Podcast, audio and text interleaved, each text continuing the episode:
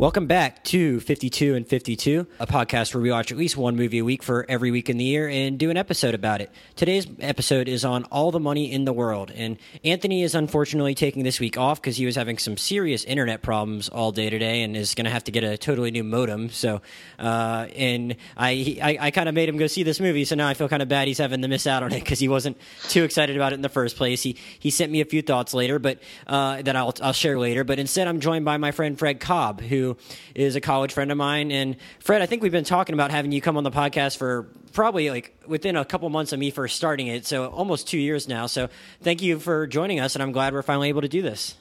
Not at all. Thank you for letting me uh, crash the party, and hopefully I can contribute some very intelligent and insightful commentary on this movie. Well, I was excited to have Fred on because uh, he's, he's, saying hopefully he can contribute something intelligent. I know what I know it'll be intelligent because Fred writes at length about movies on Facebook, and he writes these like 500 word Facebook posts where it's like, wow, this is way more eloquent than anything I could probably write about the movie. I just I, I just talk about it. But what's funny is that like I know Fred's a smart person, but we disagree a lot. Like um, in general, like I don't I don't always talk to you about when I disagree, but I, I read a lot of your stuff and like just like a, I remember thinking a couple of the movies that like you were like super high on last year, the last couple of years, like I just wasn't that big on at all. Like I, I like and like I remember like I think each of the last couple years like stuff like I don't know, like we, we, agree on stuff too, but it's just like I remember something like Fantastic Beasts and Where to Find Them you loved, and you love Moana and other mm-hmm. stuff like that, and like I just stuff I wasn't that high on, and so it's like sometimes it's like oh I think that person's stupid, I don't really respect their opinion that much, but I genuinely think Fred's a smart person, and sometimes like some of his favorite movies are ones I just don't care for, and I didn't even read what you wrote about all the money in the world because I like going into these things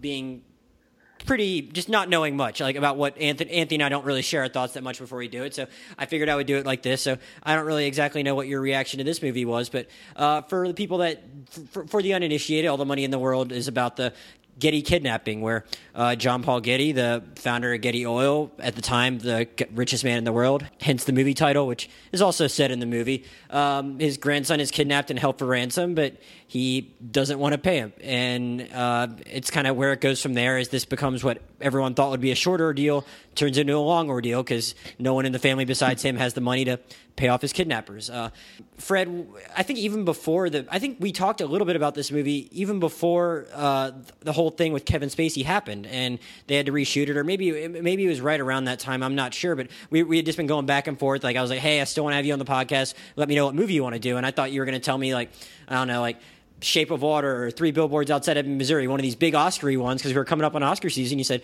"No, I really want to talk about this." So uh, I'm what, a man of simple taste. Well, so. I, I, don't even know if it's simple. I was just like, I, it was just kind of random, and I thought like maybe you were going to pick one of the ones that was like really getting a lot of Oscar buzz, and you said, "No, I, I want to talk about this." So what what about this movie had you like the most intrigued, and uh, what were your expectations going in, and uh, did you ultimately like it?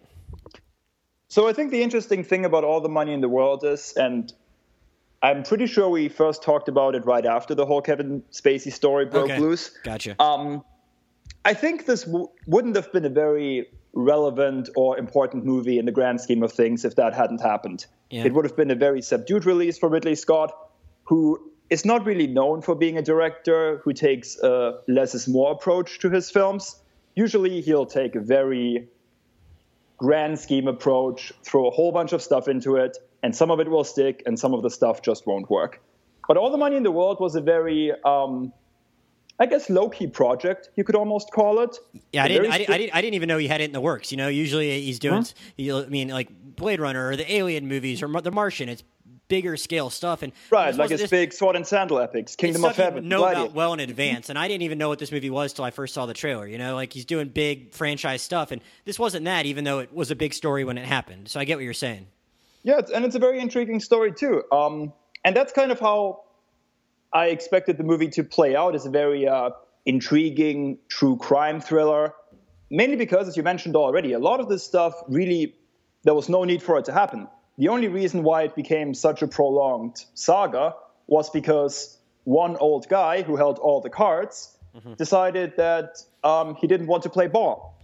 Mm-hmm. And I was really fascinated to see how the movie would approach that and whether, well, at first it would have been Kevin Spacey, but whether Christopher Plummer would have actually uh, been able to kind of overcome the huge expectations that people placed in the role because there was so much drama surrounding it. Right. And I'm sure we'll talk about his performance a little bit later, but just as far as the movie is concerned, Yeah. it was right around what I expected. Okay. Very well done, very well shot. Some pretty solid performances, especially from Michelle Williams, who I think has kind of gotten to the point where she has perfected the role of the kind of desperate, frantic mother. Um, Manchester in the Sea, come by the Sea comes to mind. But at the same time, I also thought that there were parts where the pacing was a little bit off. And I don't know if this is an issue with the execution or just the material, but nobody really in this film has a lot of agency to get stuff done because the ball is completely in grandfather Getty's court. Right. He has all the money, he holds all the cards, and he is unwilling to play any of them. So there were decent chunks of the movie that just involved Mark Wahlberg and Michelle Williams kind of sitting by the phone waiting for the kidnappers to call. I, yeah, and I want to pick up on one thing you said because I think that's a that's one way I hadn't thought about it in that like they were just uh, they didn't have a lot of agency. I would say the interesting thing that you said that I almost you're saying how he usually makes a lot of movies where he throws a bunch of against the stuff against the wall and sees what sticks. And I actually I actually do think this was kind of that for me because some of it worked better than other stuff. One being that like I don't necessarily need a movie about like what it's like to be kidnapped. I feel like we've seen a lot of that before. And mm-hmm. I've, I've seen various things, various versions of that in other movies where someone's being held by captors. They talk to the captors. Here's the scene where they got to let him out to go to the bathroom. Here's the scene where he escapes. That none of mm-hmm. that felt that new to me. So Agreed. I actually like. I actually would have liked to. Have, and and I get I get that you what you're saying about how that puts a ceiling on what Michelle Williams and Mark Wahlberg can do when their characters don't have a ton of power. But I still found what was going on with them more interesting than what was going on with uh, Getty the Third and the mm-hmm. kidnappers. And what's interesting is that like I don't I mean you got to show some of that stuff I guess. I just don't know how much of it they had to show because it really the, did how much of this did you know beforehand? Like how much of the story did you know? Did you know what, how it ended? Like going in like how much of the true story were you informed on? I knew some of the general outline of it, especially because um, the part where they cut his ear off. Is it? I mean, this is kind of a spoilery review, I guess. Because it's a true his- story I'm not going to worry about the story. spoilers yeah Yeah, that's the thing. You can't really spoil history. It was already written. yeah go, Um, go for say whatever you want Right. So of course there's that part where his ear is cut off Mm-hmm. to finally get um, J. Paul Getty's attention that Yeah. they were being serious. So that part I knew, but everything leading up to it, and you already put your finger on this very well, it's pretty generic stuff where not a whole lot happens. They just kind of keep him in his room, expect him to keep his mouth shut, and there's not a whole lot of development there. Well, they uh, tried. they for- tried to do other stuff with him and the kidnappers, where, like, especially with the um, how, how do you say that guy's name? Um, it's uh, K- Kin, Kins, uh, Cinquanta or Cinquanta. Um, the the, the the main the main one of his first abductors, where it's like he sees his face, and then they have like kind of a, a like he can't really do anything to the th- Getty the third for seeing his face because like that that's their cash cow, and he mm-hmm. promises that he won't rat him out. So I guess they have some kind of bond because of that. But it feels like all of a sudden later in the movie they're like t- they're really tight, and I'm not really sure why. Beyond that, and so much so that he, he'll save him at the end. And I didn't I didn't know that he even survived. Like I didn't know how it was going to end. So that ultimately made it more tense. I don't really know how that stuff plays for someone that knows the full story. Um, but like they they spent a lot of time with him to then even have that guy save him. But I don't really understand why they're friends in the first place. And then I looked up online afterward, and you know that like Getty the Third like ended up within like 10 years of his kidnapping like had serious like trauma issues as a result of it um, did a lot of drugs had some serious medical issues because of that became a quadriplegic and died before he got to age 60 so it's kind of weird that to like tell this tell that much of the story from his perspective and then what it's like for him to then be saved when you're not really telling his full story anyway. It's like it kind of feels like it, it's ringing a little bit false to have to be have it be that triumphant to, for him to escape at the end at all when that's really his life kind of went downhill from there. And like you said you right, have Rich, just to add Yeah, go, go something ahead, there. Um, I had read up a little bit before the movie, and I was actually kind of expecting that to be at least shown um, in the text right Mm-hmm. before the credits. They talked a little bit about the Getty collection and that they donated everything to charity, Mm-hmm. but they don't really touch on him and what this whole kidnapping ordeal did to him. So Right. so it's like I don't. wa- It doesn't feel like a happy ending necessarily, but I feel like they definitely it kind of implies everything's going to be okay. Like mom gets Yeah, control of the purse strings. Now maybe he'll just go into the family business and live a perfectly charmed life. Mm-hmm. Um, and if you're if you're going to spend that much time on him, I feel like you should at least like give us the full scope of like how life also went for him after that. And um, because otherwise, I'd rather just have that be the catalyst for like us spending time with Getty Senior and what, what the effect that has on him. Like, I don't know if you even need to show that much more than the ear, because I think the ear is very important. Where it's like eh, not just because of the sensational nature of that act, but just that like it doesn't get him to give him the money, which is insane. Right. And I, when you realize how much money this guy has, and now, I mean, it, I, th- I guess that actually might have happened after the thing where he's like, "I'll only pay as much as I can take as a tax deduction" or something like that, which is also ridiculous in its own right. And I, I found that stuff really compelling, and we can mm-hmm. we can talk about Christopher Plummer now if you want. And like, I like I, I really did enjoy it, and I mean, I haven't. I mean, he's he's obviously an actor that's been around a while, and I don't actually know if I've seen most of the stuff he's well known for. I mean, obviously, like who hasn't seen like who hasn't seen this Sound of Music? But like as far as stuff in recent years, he was in. I don't know if you've ever seen the movie Beginners. It came out in like 2010. It was kind of what It's the one you got the. Is that the one he got the Oscar for? did he? I don't. Did he win or did he just get nominated? I don't. Um, let's see. Uh, I'm pulling that up. Oh yeah. So yeah. So he, he got he got the best supporting actor Oscar in 2011. He's really great in that. And but I was like, he's playing like a very soft person in that movie. It's um, it's a movie about a guy that's like. Ewan McGregor plays the guy that's coming to grips with his dad who came out as gay at age like 75 and like what that meant. That's right. And it's so it's obviously you can imagine playing a very different kind of guy than J. Paul Getty. And I'm like, I don't know if I'm gonna like really buy him as like this um, kind of menacing, greedy guy, and, and I and I did, and I found a lot of found it very compelling to see him show all these different crazy levels of greed, whether it be the tax deduction thing or the ear thing. Um, and I, I, I, I think my biggest thing is like. I, I, all that really worked for me building it up, and I don't know if it, I think it should have spent even more time with him to have us understand what ultimately makes him give in. Because I don't think that one Mark Wahlberg monologue's like enough, you know? That's true. Uh, let me just touch on what you said that you couldn't really, or at least that you weren't really sure how he would do in this role, Yeah. because I have a little bit of the opposite experience with him. Okay. Um, I agree that I haven't seen a whole lot of his most famous work, but there are two roles I remember him in specifically from the last decade or so. Okay. And one is in Inside Man, which was um, Spike Lee's uh, Yeah. bank robbery thriller with Denzel Washington. I haven't seen that in a while. I forgot he was in that. He played this uh, like really rich, wealthy guy who wants to make sure that um, his bank vault isn't touched by the robbers because he has some very shady documents in there about his past related to the Nazis. And the other role I remember him in is um, in Syriana, actually, um, which was this oil thriller with George Clooney in it. Yeah. And he played this big um, oil guy who also had a lot of skeletons in his Oh, closet. so maybe not a stretch for you then. To- Yeah, so uh, yeah, on the contrary, I actually feel like this role of the kind of sinister rich gentleman, Yeah. um, it's the perfect part for him. And Okay. in a sense, obviously, um, we'll never get to see Kevin Spacey in the role, and Ridley Scott has repeatedly said that he has no interest in releasing the deleted yeah. scenes, so to speak, which I think is a good thing, but we can touch on that later. Yeah. Um, but the more I think about it, the more it seems to me that Christopher Plummer is the more natural fit in that role. Because, first of all, he's actually old, which in this case is a really good thing. It gives him a sort of natural, I don't want to say charisma, but definitely an aura of sort of old. I'm trying to find the right word here. Uh, Sort of a, seasoned wise. No, Yeah, I don't want to yeah, say wise, but like Yeah, I, I was actually going for wise too, but Okay. then I realized no, that's not really the word that describes it. But just a kind of um, ragged toughness, I guess. yeah. That you really just buy from the first moment he steps on screen.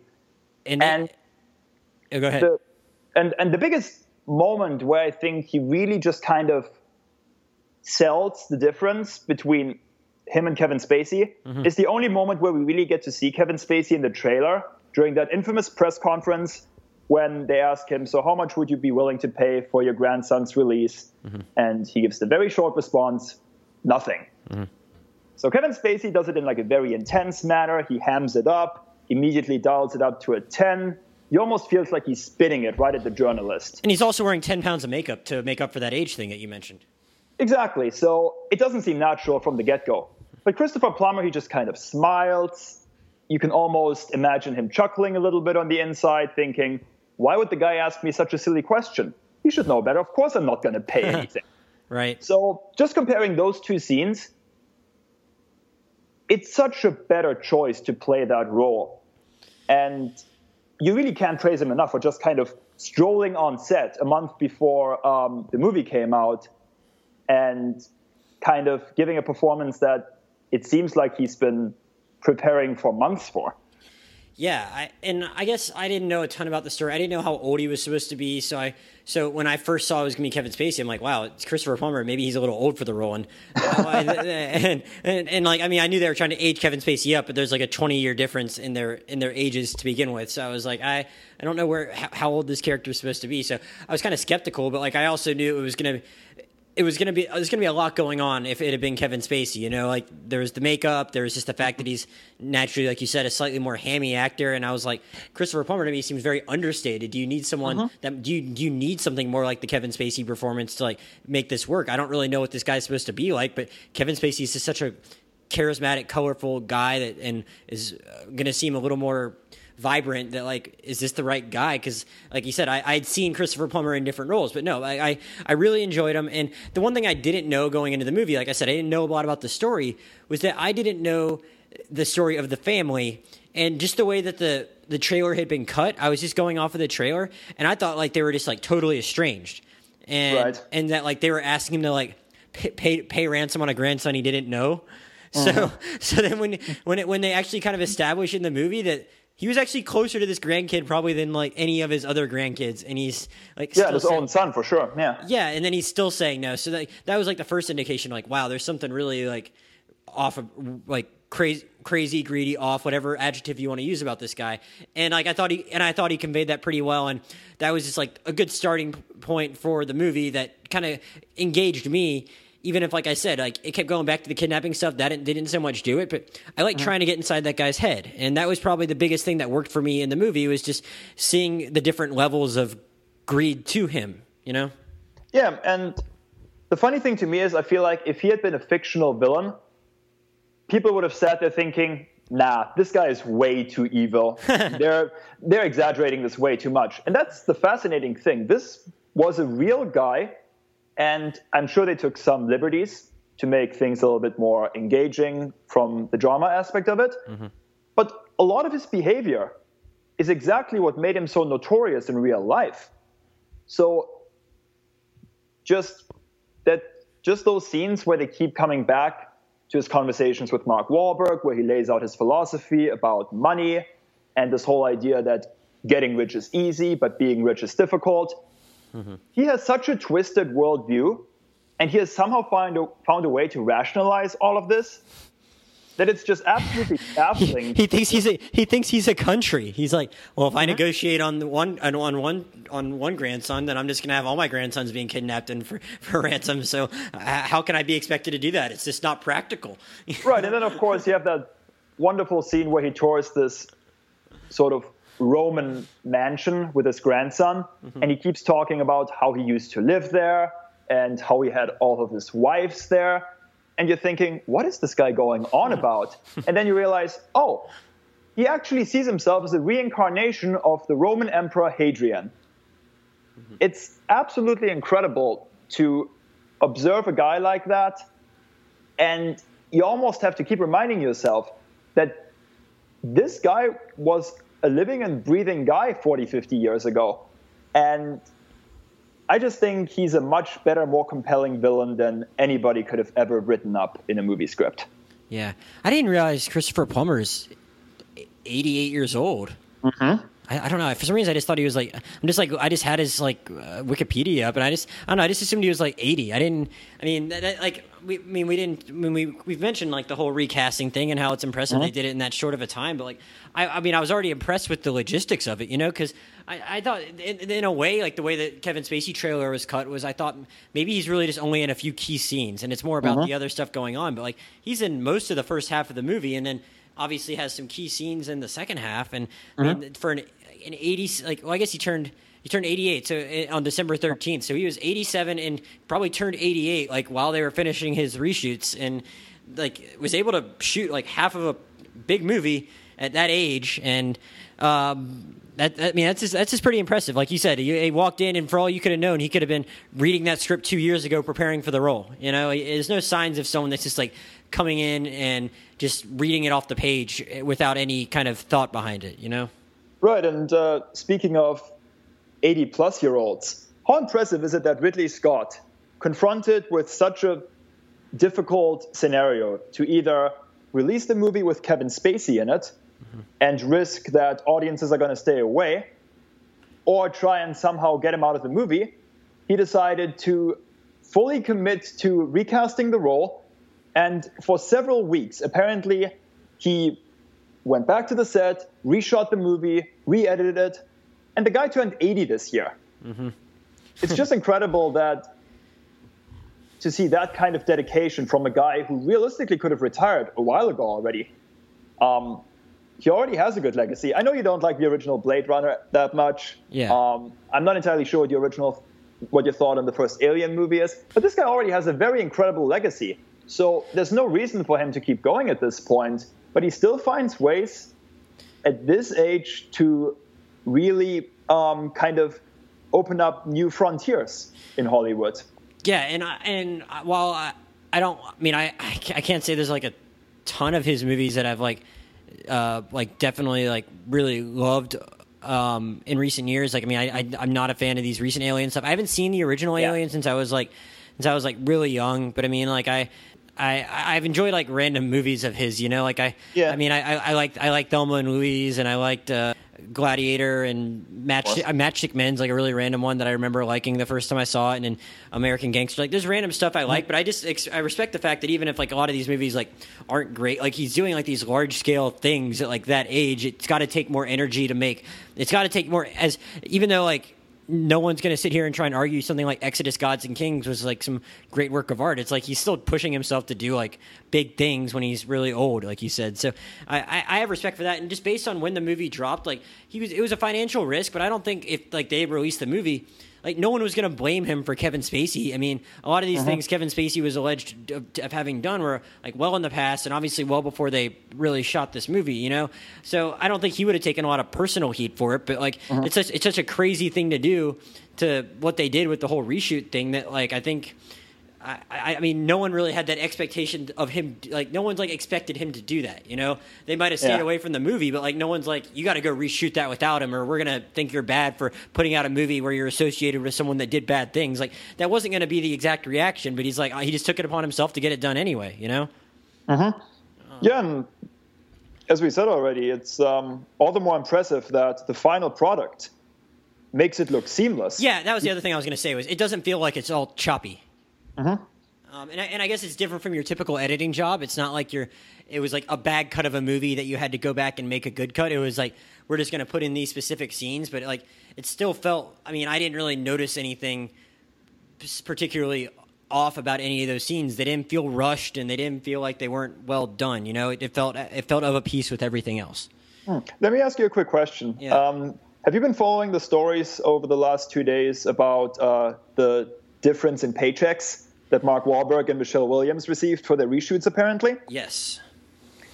Let me just ask you how you feel about it, because obviously it doesn't directly relate to the quality of the movie, but I'm still intrigued considering it's such a big part of um, the public perception. Well, yeah, of, there's there's obviously just a large discussion that goes on that's going on like in Hollywood in general about gender pay gaps because it's a big. It's, mm-hmm. I mean, it is a big problem in general. Just like on average, when the man, man when there's a male lead and a female lead like equal in a movie, like the female lead more often than not is going to make less, and it shouldn't be that way. And I, I, remember Passengers being a big deal because Jennifer Lawrence made more than Chris Pratt, and that just, mm-hmm. it just doesn't happen a ton.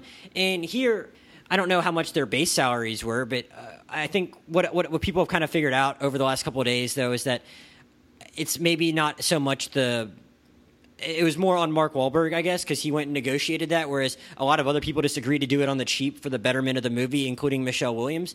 Mm-hmm. My, my, but one of my initial thoughts was that, well, I wouldn't have a problem with him making more than her for the reshoots in a vacuum, but he shouldn't make like fifteen hundred times as much because she only had she was only in the same frame as uh, Christopher Plummer like twice. You know, mm-hmm. there's the scene where the family meets him.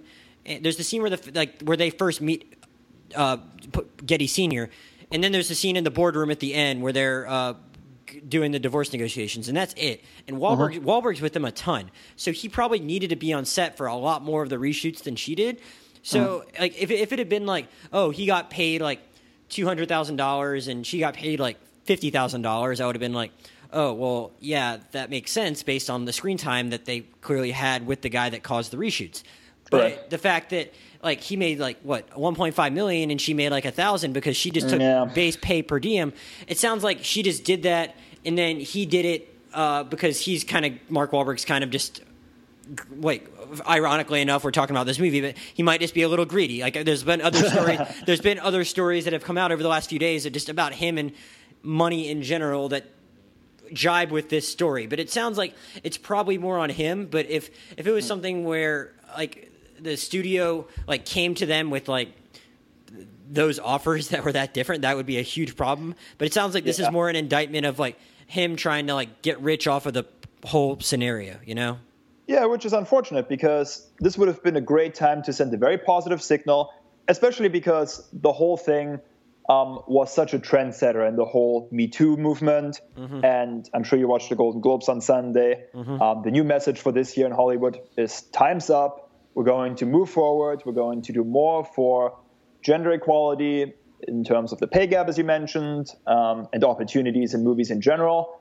So how poor does it look for Mark Wahlberg that Michelle Williams was willing to do it for just a thousand dollars and he took advantage of a Yeah, like Really kind of shitty he put- situation he, he put him in a bind because look how much he's in the movie with him. Like they needed him to do it, and Oh, they exactly. wanted and they wanted to get it out for this awards friendly release date. So they kind of had to kowtow to him when he did it. So it's a bad look for him for sure. But like as far as like Hollywood on the whole, like the bigger issue is more like the studios who ultimately cut those checks. I'd say than it is like the male actors. Like I don't like he wasn't doing it at the expense directly at her, but it's still a really bad look for him. Like it would be in his best interest to like put the difference in their paychecks towards some kind of charitable cause or something like that. You know. I would agree with that. Good Um, point. But uh, yeah, uh, I, I I agree, and like I mean, I hope I mean I hope people keep talking about that issue a lot. Um, but like in terms of the movie itself, yeah, I, I, I didn't- I hadn't even necessarily thought about in those terms how it was just the, the movie actually was a really good story in that regard, and now it's getting kind of overshadowed by this. And uh, I don't even know if Wahlberg's really made a public statement. I mean, he's going to have to say something at some point, you know. Um, Right, but just to tie back to what I said at the beginning, I feel like that is going to be um, both a blessing and a curse for the movie. On one hand, I don't think it would have been nearly as much in the public eye if it hadn't been surrounded by as much drama in terms of the recasting and now, of course, the story about the paychecks.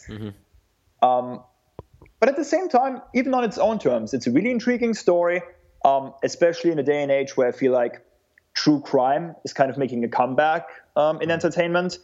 We also have American Crime Story on TV right now. Uh, the assassination of Gianni Versace is coming out next week. So I think people have a very um, strong interest in this kind of stuff. And yeah, I think it's a, it's a good opportunity for them to uh, explore that, especially because, and I'm not sure if you know this, they're also turning this whole uh, Getty kidnapping into a TV show now that's Yeah. coming out in March. Yeah, yeah. I forgot. I forgot that. I, I think there's a fairly well-known director. I think that's going to be in charge of it too. I can't remember. Danny, Danny Boyle. Right, right, right, right. So, um, it's kind. It's kind of like how uh, last last year they had, or in 2016 you had the two OJ things, and now it's like you got two things like this, just random thing, like all of a sudden back in the news. Um, but uh, yeah, I agree, and I think, I mean, on the whole, it seems like we are both kind of mixed on the movie in general, which I. Um, on this that, that was the, the the other one thing I wanted to ask you though was that um like I said I think my ultimate big thing that I would just wish it had done a little better was that we had gotten a better sense of like why he ultimately paid the money you know? And I and I kind of I kind of mentioned that earlier how I thought that well even if you want to say Mark Wahlberg's acting was good in that one scene I don't I don't know if that should have been enough given everything we had learned about him to that point. Like there had to have been more to it. Uh, did you have any kind of thoughts on just how the movie kind of brought it brought kind of wound down to a resolution outside of the final sequence where they rescue him um, just as far as the ransom in general and how that whole arc comes to an end? Yeah, I think you kind of touched on uh, the biggest problem already. I think it just becomes a little too melodramatic for my taste at the end, where also that scene where, again, it's a uh, spoiler zone, where he dies. that whole scene was just kind of so unnecessary. It seems like unnecessarily um, it brings like an unnecessary sense of closure that I didn't need. I didn't need him to die at that point in time. Mm-hmm. Um, that wasn't really a part of the movie that I felt like it built up to.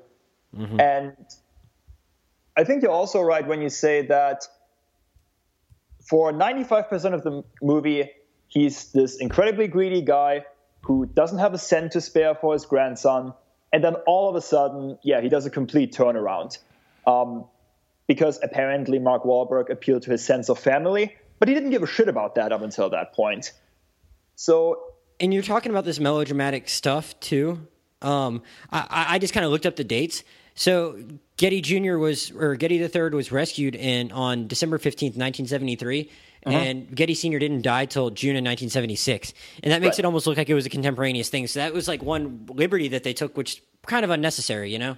Yeah, agreed. But as we already said about the whole happy ending thing, they wanted to give Michelle Williams' character, Gail, the opportunity to take over the trust, take over the company, and that made the whole thing seem like um, a very nice little bow that they could wrap wrap it up with.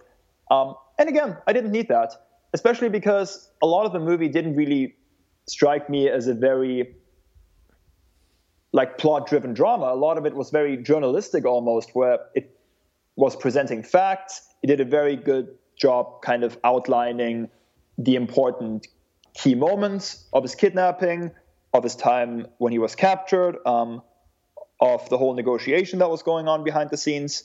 So the ending was just kind of overkill, um, where it tried to make too many good things happen at once, um, and it really didn't need to provide that sort of closure. At least I wasn't looking for it. Well, that was that was one thing that was interesting about the thing with her like taking over was I thought it seemed out of nowhere. I mean, I guess it really happened, but mm-hmm. he says earlier in the movie that he has 14 grandchildren. So I guess he had other kids, other sons besides Getty Jr. So I, I, didn't really understand how it just all of a sudden fell to her.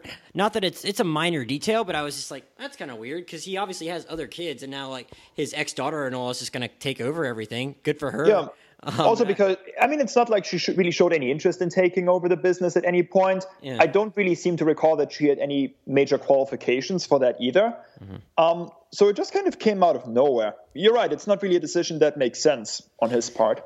Well, but yeah, I mean, I don't know. Like, so I, that's my thing. Is that my biggest thing overall is that I, I, really liked how they built him up and they established just how greedy he was, and these are it's very bizarre how he held out in the way he did and the resolution just doesn't really totally jibe with the rest of that. And I think you could have uh-huh. spent a lot more time on just trying to get inside his head and exactly what's making him tick, aside from his bottom line, because something ultimately does make him tick. And I think in real life there had to have been more to it than the the chase guy played Mike Mark Wahlberg saying, "I'm going to talk some sense into him for two minutes." And I think it would have the movie just would have been I, if, if, if, I'm saying I gave it three out of five stars when I did my Letterboxd review, I maybe give it a fourth. I, I would add a fourth just if we could have like spent more time with him and and maybe less time on the kidnapping. And I think that's that's my biggest takeaway from the movie, which I think we both agree was definitely entertaining and well done in parts. And that was my one thing. I just wish it had done better, and I would have just had a much more positive view of it overall. But at least I can say it's not like it was something I hated that I wanted to get away from. And that's the, and that was what I, I, I promised I'd uh, read Anthony's thoughts at some point. He said I I didn't hate it, but it sort of lacked charisma from the storytelling and definitely from the actors. And you can check Anthony's Twitter later, where I'm sure he'll elaborate on it.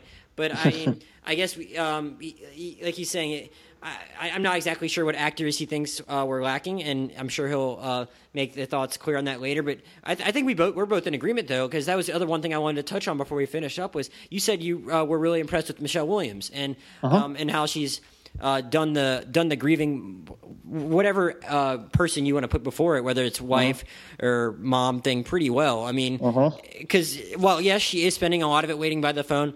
It feels like a performance that's more important than just someone waiting by the phone.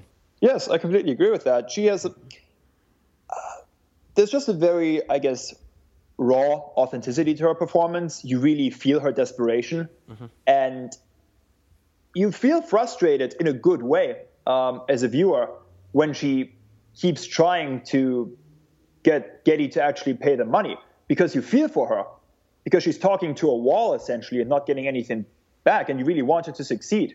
And then there's that incredibly heartbreaking scene too where uh, she discovers that little statue in mm-hmm. uh, oh, yeah. the closet because there was that one moment where um, the grandson got it from the grandfather and was told this is worth several million dollars. Here, it's a gift to you.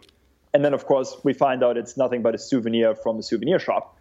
I kind of, um, I kind of saw that coming once she went to the closet, but it was still it was still a nice touch. To, yeah, that's another thing that said a lot about Getty without having to necessarily be, have him saying it. Yeah, it's an incredibly heartbreaking moment, and I think the movie actually succeeds in that sense because Michelle Williams really drives it forward. You really get that sense of despair mm-hmm. that she felt, uh, not knowing whether she would get her son back because this ridiculous old dinosaur refused to pay the money.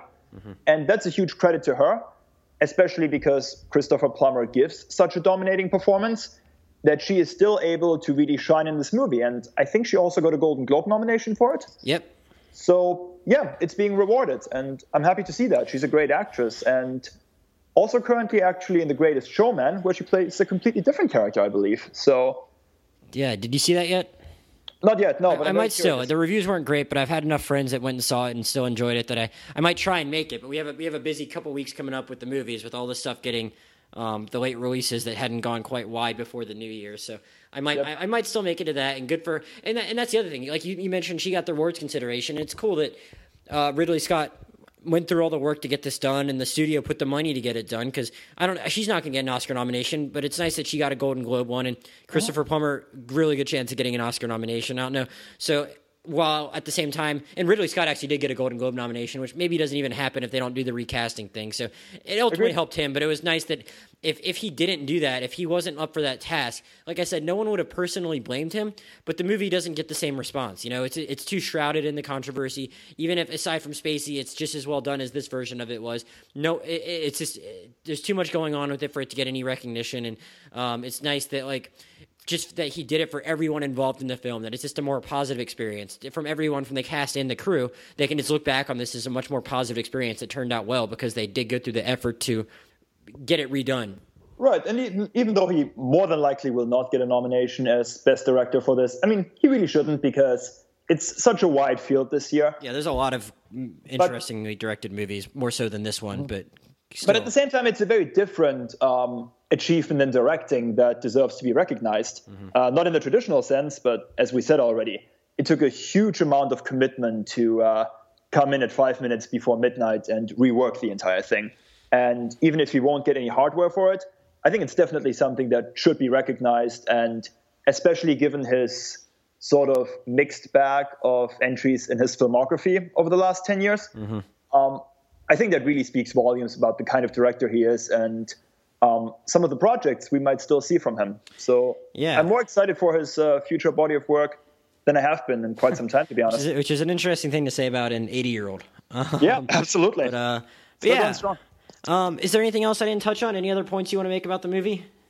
Um, no, I think we covered uh, everything pretty well. But I will say I'm very excited to see uh, the new TV show Trust and to kind of compare and contrast uh, what kind of take they do um, on this material because now I've definitely acquired a taste for it. And I'm curious how you're going to expand this premise onto a 10 episode season. Is it, it's going to be 10 episodes? Yes. See, I, that seems like a lot. Like, I think, I think this, I think I could, I could see how you could do like a six episode thing about it, you know? And I think that would actually solve some of the issues I had with this. I'd imagine that we're going to spend enough time with Getty that we're going to get his transform, we're going to understand his transformation maybe a little more than we did in this movie. But other than that, I don't really know where you're getting 10 hours of material at, but beyond the two hours and 15 minutes we just saw.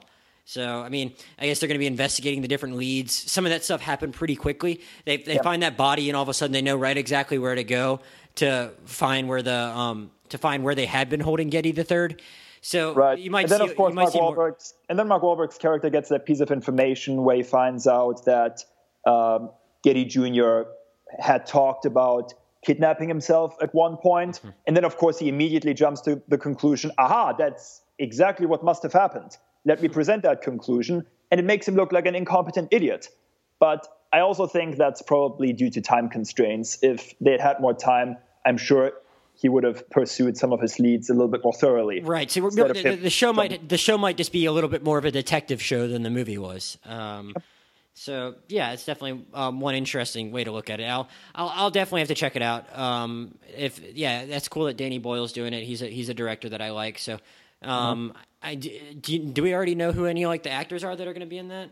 Um, yeah, it's actually a pretty uh, impressively cast uh, show. So Hilary Swank, she's going to be uh, Gail, hmm. And then Donald Sutherland, President Snow from the Hunger Games, yeah. he's going to be Getty. Ah, and, I, I, uh, I could see that. Hmm. and interestingly enough, Fletcher Chase is going to be uh, Brendan Fraser apparently. So, huh? I haven't seen him in a while. yeah, still around apparently. Good, so it's good quite for, inter- good for him. Yeah, quite an interesting group of names. So uh, yeah, we'll see about that. All right. Well, um, I think I think we're about done here. Uh, Fred, yeah. I, I, enjoyed this. I think normally I like I, I don't know if you I don't think you really have a big Twitter presence. I normally tell people to plug their Twitter here, and you write. I, I mentioned how you write all these really good movie reviews, but you're not going to Facebook friend every random listener that we have. so I think people can search Fred Kolb K O L B on Letterboxd. Maybe they can check out some of your reviews if you post them there. That's more. Of, post there. Yes. That's a little bit more of a public forum. If you enjoyed hearing Fred talk and you want to get more of his takes. He, he, he puts a lot of thought into the stuff he writes. I just kind of do like a, a two minute stream of consciousness thing when I whenever I write on Letterboxd, and that's about it. So Fred's very insightful in writing, and I thought he gave us some really good insights here. So uh, Fred, thanks a lot for doing this. Yeah, thanks for letting me join. I mean, I always listen to your guys' podcast, and it's like watching somebody else play a video game. You just you just can't wait to jump in and actually participate. So uh, well, I appreciate. I, I, I, appreciate that you that you take the time to listen whenever we do something you talk about, and um, we'll, we'll, have to have you on again when when Anthony has functioning internet because I, I, think it'd be cool. I think it'd be cool to um, see how. Uh, see how your personalities mesh, and because I think he, he definitely has different a different way of thinking about things than you do, and as as we all do. So um, I thought it was cool that we kind of had a we were able to have a good conversation when I kind of started the thing off by saying that yeah we have really divergent opinions on some stuff. So uh, but yeah, and as, as, usual, if you want to um, find Anthony on Twitter, it's a clambake a k l a m b a k e. I'm at Josh Jurnovoy J O S H J U R N O V O Y, and the podcast Twitter is 50 at 52 in 52 pod. And the email is 52 in 52 pod at gmail.com. Uh, thanks again. Thanks again to Fred and thanks for listening. And we'll see you next time.